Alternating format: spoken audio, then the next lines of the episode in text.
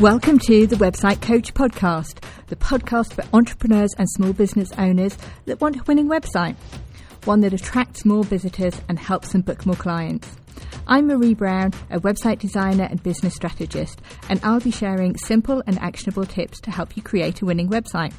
So let's get started. I'm very much a forward looking person. What has happened has happened. You can't change it, but you can learn from it. And that is one key reason why it's worth looking back at your business over the last year. It's why I do it. Oh, and also, I am a bit of a data geek. Just this week, I sat down and looked back over the past year and where my paying clients have come from. It's been eye opening because it is not necessarily tied in with where my efforts have been. In today's episode of the podcast, I'm going to look back over my year, let you know what stats I've looked at and what that means, what you can learn from it too. Now, you don't need me to tell you that 2021 has been a year like no other. Well, except for maybe 2020.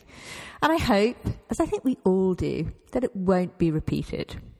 Come on, 2022 has got to be better, hasn't it? The lockdown at the start of 2021 impacted my business.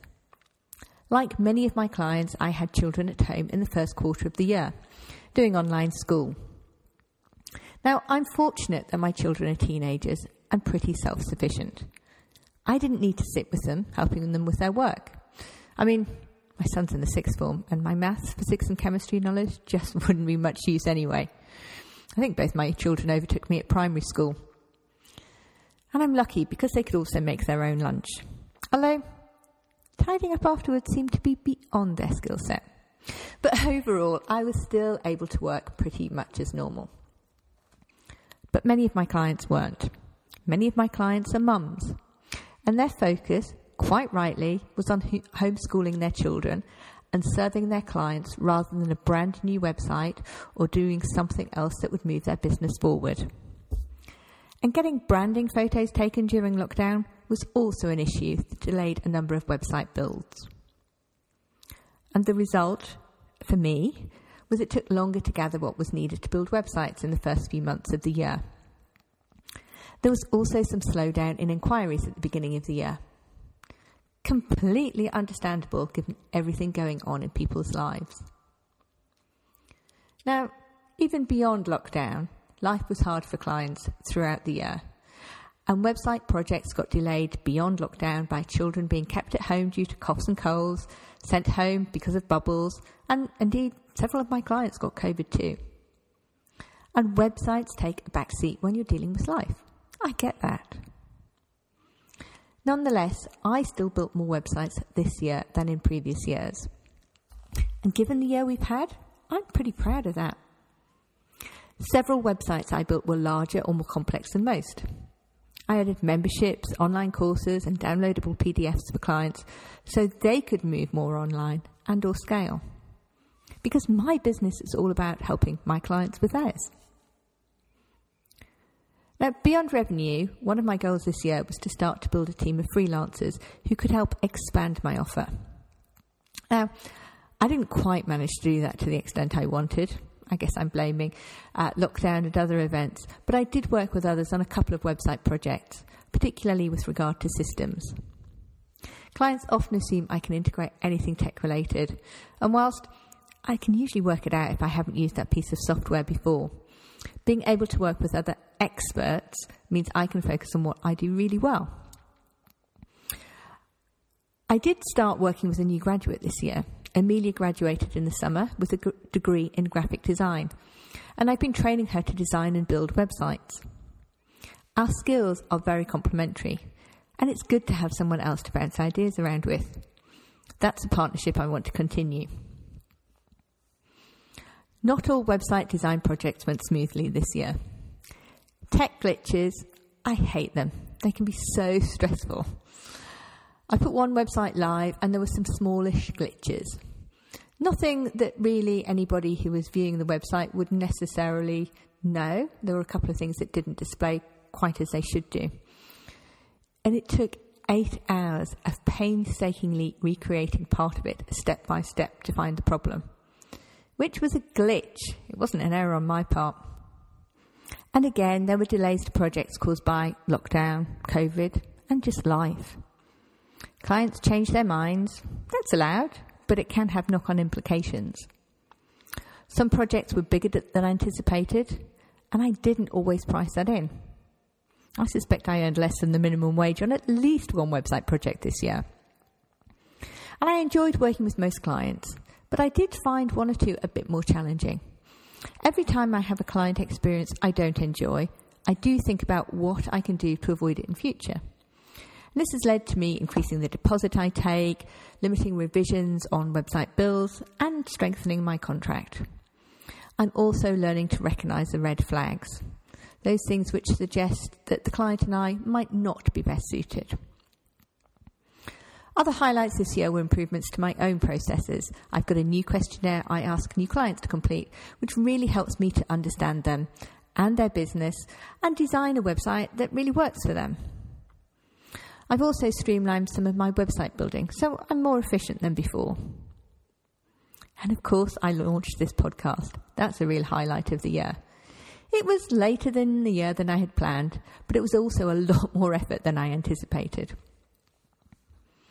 I think it's worth sitting down with a cup of tea or a glass of mulled wine at this time of year or something stronger, thinking about the highs and lows of the year before looking at any numbers.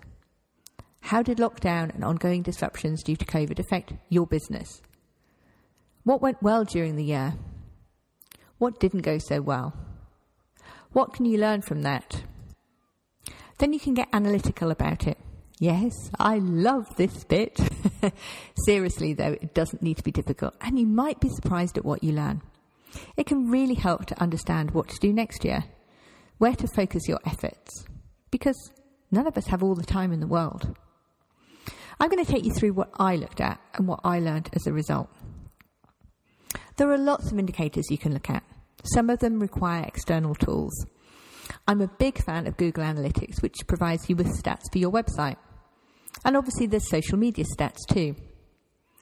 But the best stats don't need any equipment whatsoever, any software tools. They're from your bank account, paying clients. So the first thing is to look at where your revenue came from in terms of the different products or services you offer. And for me, bespoke websites account for most of my revenue. I'm going to come on to where that revenue comes from because, or where those clients come from, because it's useful to think about how to increase this even more next year. Because a 10% increase in the service that generates most of your revenue is going to give you a lot more revenue than a 10% increase in any other area. That's just basic maths. Next is revenue generated from existing clients. Almost all of my clients sign up to my website care plan, which generates a regular income for me and takes care of hosting and all tech related issues for them. But across the year, I get asked to make changes to websites, adding membership, courses, amending websites to reflect new product offerings, etc. This generates income. Now, I could offer additional services to this group. In fact, I plan to in the new year. And it's definitely worth considering how much revenue you get from previous clients as well as how you might be able to increase that. Because this is a community of people who already know, like, and trust you. Masterclasses, off the shelf website templates, website reviews, and power hours and affiliate commission make up the remainder of my revenue. Interestingly, or I thought so at least, is that whilst I have replays of the masterclasses for sale on my website, I get very few sales of these. Most people prefer to buy a live class, even though some know they can't make it and will watch it on replay. I'm just not sure I get why people would do that, but they won't actually buy it after the event. Hey ho. So the next thing is to think about where the clients come that generate that revenue. So for me, I look at the bespoke websites as these make up the majority of my revenue, and indeed they feed on to the ongoing clients. And for 2021, I looked at every client who paid me a deposit or whose website I completed in the year and where they came from. If you don't already, it's worth asking clients how they found you. I ask when someone books an initial call with me. It's actually on the form where they tell me their name, website, etc. So I don't even have to remember to ask. Of course, it's not always clear cut. Some clients may find you exist through one channel, but they might be prompted to book as a result of another. And sometimes they just can't remember. So, to the extent I have the data, where do my bespoke one to one clients come from? Taking number one spot is referrals. By this, I mean someone recommended me directly. And of course, in order to get to this point, you do actually need to have some clients. So I appreciate that in your first year of business, referrals is a bit more tricky. And while I'm fortunate to have quite a few clients recommend me, which I'm very grateful for, there are a couple who have recommended me several times. And the nature of their business means they deal a lot with other business owners. And if, like me, a small number of your clients refer a large number of new clients, then it's worth thinking about how you can get more clients like those original ones. Number two spot is networking. Now, I must admit, I was surprised to see this at number two because I'm not a member of any business groups like BNI, which are sales focused. I am a member of several local groups which I joined for the community, meeting other women in business, as well as training or skills. And I've also been a member of a number of online groups of business owners, which are also intended to be about community and skills. But it's the local ones where I physically met people that have provided clients. Online groups, and I'm talking about paid business groups, not the multitude of free ones here, have been less fruitful from a getting new clients point of view. Now, I do just want to clarify that I don't go into these groups to pitch my services. It's the relationships that build up which have led to the clients, though. And I guess it's easier to build up those relationships in a small group where you're physically able to meet people than in a larger group online. Number three is where it starts to get a bit fuzzy. Number three is being recommended in local Facebook groups where I'm a member. And there are two in particular, both local mum groups with a membership of around 10,000 each. People will often ask for a website designer recommendation. Now, some of my clients haven't actually asked the question themselves in these groups, but they've got in contact after seeing me recommended on those kind of posts. And I'm fortunate I get recommended a lot, and I'm very grateful for it. I get recommended by existing clients, but I also get recommended by others I regularly work with, copywriters, photographers, etc. And indeed people in my networks who know me. Now, you could argue that this really falls into referrals or into networking, but I have given it its own category. And I don't class this as social media either because it doesn't come about due to my efforts on social media, at least beyond belonging to these groups. Joint number three is good old Google.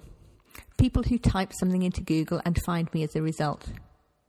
Now, I was going to say, I'm not always certain what they've typed into Google to find me. In fact, I just don't know because whenever I ask anybody, the response is, I don't know how I found you on Google, it was just through Google. But it does show that my SEO efforts are working. And actually, interestingly, about this group of people who find me this way, is I find I don't get a huge number of inquiries, but those that do inquire, there is a very high conversion rate. And finally, number five. Can you guess what that is? It's social media, in particular Instagram. These are people who find me due to my activity on Instagram, either by hashtags, on reels, or searching. I'm not aware that my LinkedIn efforts, which admittedly is sporadic, or activity on my Facebook page have led to bookings this year. In fact, I've given little attention to my Facebook page as I just don't think it's worth it now. Instagram is my main social media channel. And to be honest, it's disappointing to see it so far down the list given the effort I put in. And the particularly interesting aspect of all of this is that my marketing efforts are different to my results. I definitely spend more time promoting myself on social media than on any of the other sources. I wonder what would happen if I spent half the time on social media, and put the rest of that time into joining another local networking group and on SEO. It's very easy to get sucked into the social media machine. Those quick hits of likes and comments make us think we're getting somewhere. But likes don't necessarily equate to revenue. Now, I'm not going to abandon social media, and I don't suggest you do either, as being visible keeps you in mind and it also helps potential clients to get to know, like, and trust you. But I think it is worth thinking about how much time you spend on there and the direct client revenue you get. Is it giving you a good return on your investment? Or should you spend less time and or money on social media and more on something else? Despite asking clients where they found me, I found it difficult to pin down where a number of particular clients had found me. And I think for most of those, they've stumbled across me somewhere and then they have started following me on social media before buying. As well as looking at where I found each of my clients, I also give thought to where I found my best clients. Now, I love all my clients equally, of course, but some have proven to be more profitable than others, and some have been easier. And sometimes it's worth thinking about whether there's any pattern to where they've come from. In any event, I definitely encourage you to take a look at the revenue in the business and see where it comes from. It does take a bit of time to look at where the revenue in your business comes from and where the most profitable clients come from in particular. I found I just had to make a list of all of the clients from this year and manually go through each. Some I could remember, but others I had to go back and look at their forms, and it does take a while. Actually, to be fair, I think it only took me a little over an hour, and I think that's time really well spent. Because armed with this information, and knowing the amount of time you spend on each source means you can think about whether you're putting your efforts into the most profitable places or whether you should rebalance it, investing more time in areas that generate more revenue and less in areas that are less profitable. Because that is the point of gathering this data to use that information to improve your business going forward. I'd love to know if you do this exercise and what you've learned from it. Has the revenue come from the source you expected it to? Has it come from the area you invest most time in? So please send me an email or a DM on Instagram and let me know. I'd love to know. And that's it for this week. See you next week. Thank you so much for listening all the way to the end. If you enjoyed this episode, make sure to follow or subscribe so that you don't miss future episodes. And I'd really appreciate it if you could leave a five star review. That makes a massive difference as to whether Apple shows my podcasts more widely. And head over to my website, beyondthekitchentable.co.uk, where you can find all the ways you can work with me, whether you're just starting out, looking to grow your business, or scaling it. And see you next week.